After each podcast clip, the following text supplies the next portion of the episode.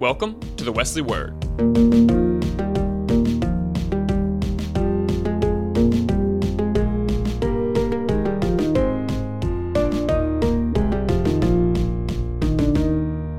We looked at um, last week, um, you know, Jesus talking about it's not just enough to, you know, say certain things, but he's concerned about your heart, right? And he talked about praying for your enemies and not just, um, you know, don't just don't just settle with not committing murder, but don't be angry either, right? Um, you know, not just we talked about the moment of the maybe with adultery and other sins of being careful how we let sin sort of creep into our lives, and you know. Jesus starts messing with your heart. Jesus starts telling you how to shine, that sort of stuff. It can be kind of, kind of, kind of daunting. And so um, we're going to keep going on. We got this, and I think one more week, maybe two more weeks of um, Sermon on the Mount. And I don't know, it's been convicting for me. I hope it's been, been good for you.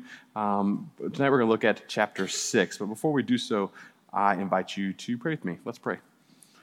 Holy and gracious God, we thank you for this day, for this time. Thank you for a pasta bar. Thank you for conversations around the table.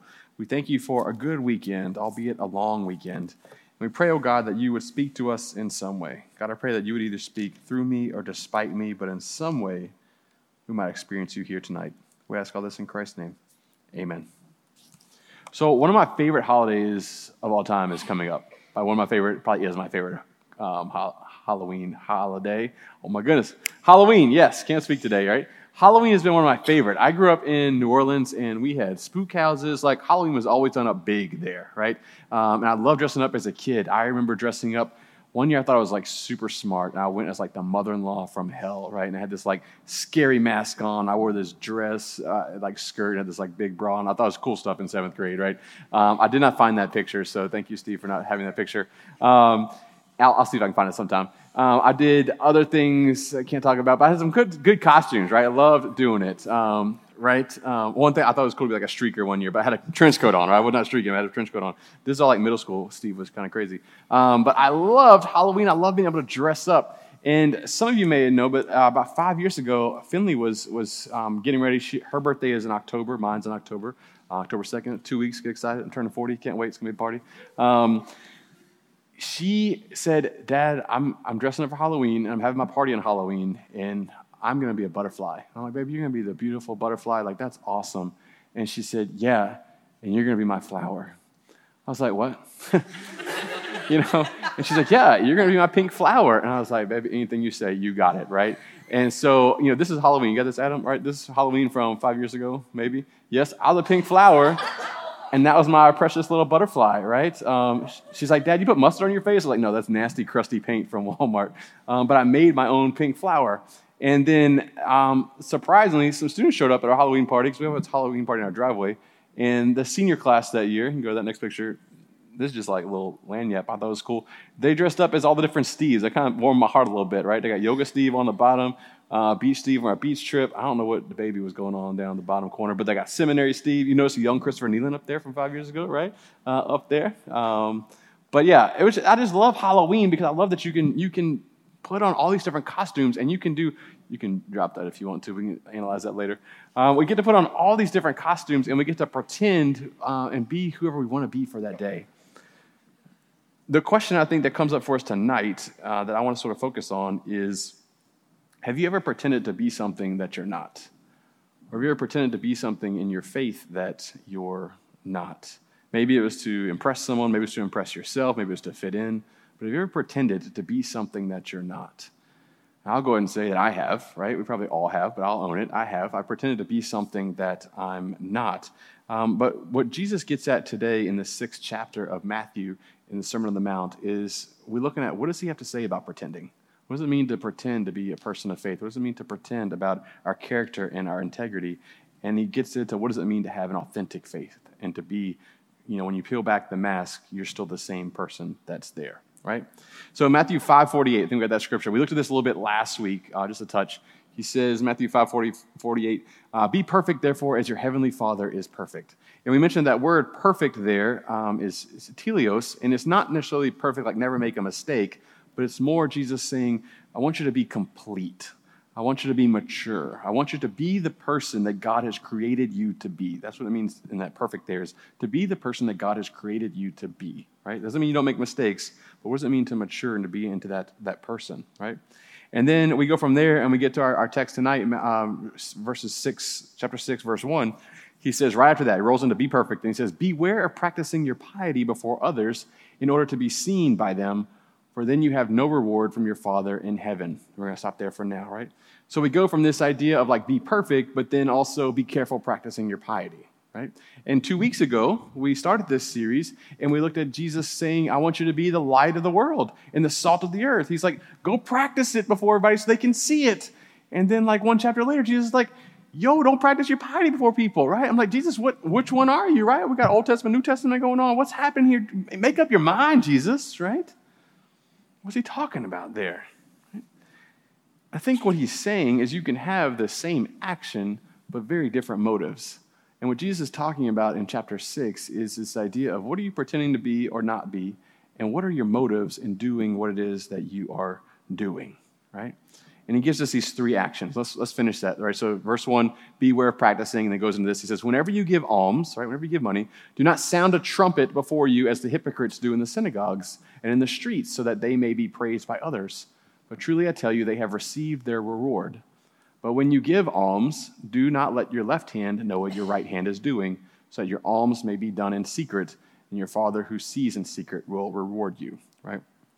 Now, Jesus is speaking in hyperbole here. And we talked about that last week as well, right? It means like a big thing, right? People were not actually going out and blowing trumpets before they gave to the poor, right? Um, most of our bodies, like we're gonna, our left hand is gonna know what our right hand are doing, right? They're, they're synced up there, right? But he's saying, right, again, what is your motive in in, in giving? What is your motive in doing these generous gifts and these generous acts, right?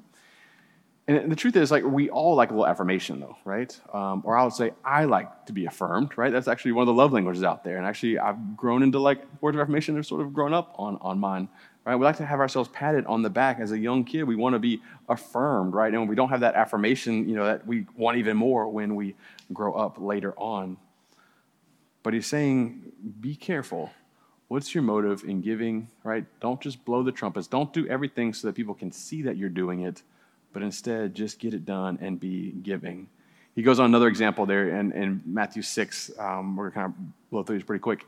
He says, And whenever you pray, right, do not be like the hypocrites, for they love to stand and pray in synagogues and the street corners so that they may be seen by others. Truly, I tell you, they have received their reward.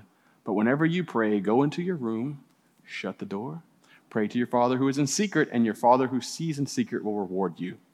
And when you're praying, do not heap on empty phrases as the Gentiles do, for they think that they will be heard because there are many words. Do not be like them, for your Father knows what you need before you ask Him, right? So be careful how you pray.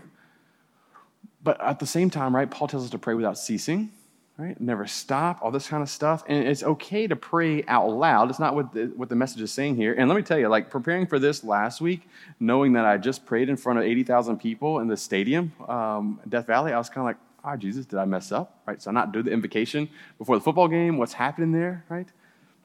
But instead, he's saying, again, what are your motives? Are you being authentic in your prayer life? It's okay to pray out loud. It's okay to pray in the circle at the end. It's okay to volunteer to give thanks before um, meals and even out here before um, our big deal. But are you praying in an authentic way? Are you praying so that God might hear you, God might know your heart, and might transform your heart? Or are you praying in a beautiful way so that others can say, Ooh, good prayer, right? It's been weird all week for me, right? It was like, I loved your invocation. I'm like, I just said words, but thank you, right? Uh, it's kind of a weird spot in that because it's not about me it's about hopefully showing a little glimpse of thanksgiving towards God. But again, this idea of what is your motive? Who are we pretending to be? Are we doing this in an authentic way? And then lastly, I don't know if you do much fasting. Um, he says, and whenever you fast, do not look dismal like the hypocrites, for they disfigure their faces so as to show others that they are fasting. Truly, I tell you, they have received their reward. But when you fast, put oil on your head, wash your face, right? Get cleaned up, um, so that your fasting may be seen not by others, but by your Father who is in secret. And your Father who sees in secret will reward you, right? It goes on to talk about this. Again, everything you do, make sure you're doing it for the right reasons. I had a mm, podcast, here we go. I had a friend in college, may or may not be my roommate. He was my roommate. And he would like fast a few times a semester. And when this person fasted, everyone at Clemson University knew that they were fasting, right? Um, he, anywhere he went, I'm fasting. I can't do it. I'm fasting. I'm fasting for Jesus. I'm fasting for Jesus, right? And it kind of gets at what, what Jesus is saying here, right? Uh, if you're doing something for God, if you're doing something authentically, you shouldn't be doing it so that others know that you're doing it and you're putting it on display. Instead, if you're going to practice a spiritual practice of fasting, you know, clean yourself up a little bit, wash your face, make sure that people don't know. Now, if you're like, give something up like for Lent or something, um, or you're fasting, it's okay if you go to someone's house and they're offering you something to be able to say, well, I'm fasting, no thank you. Like, that's okay. But to be wearing a big sign or holding up the sign saying, I'm fasting for Jesus, look at me, is what Jesus is getting at here, right? Be careful how you fast. Don't disfigure your face. Don't walk around saying, telling everybody you're starving. But what is your motive? What are you doing behind, um, behind this, right?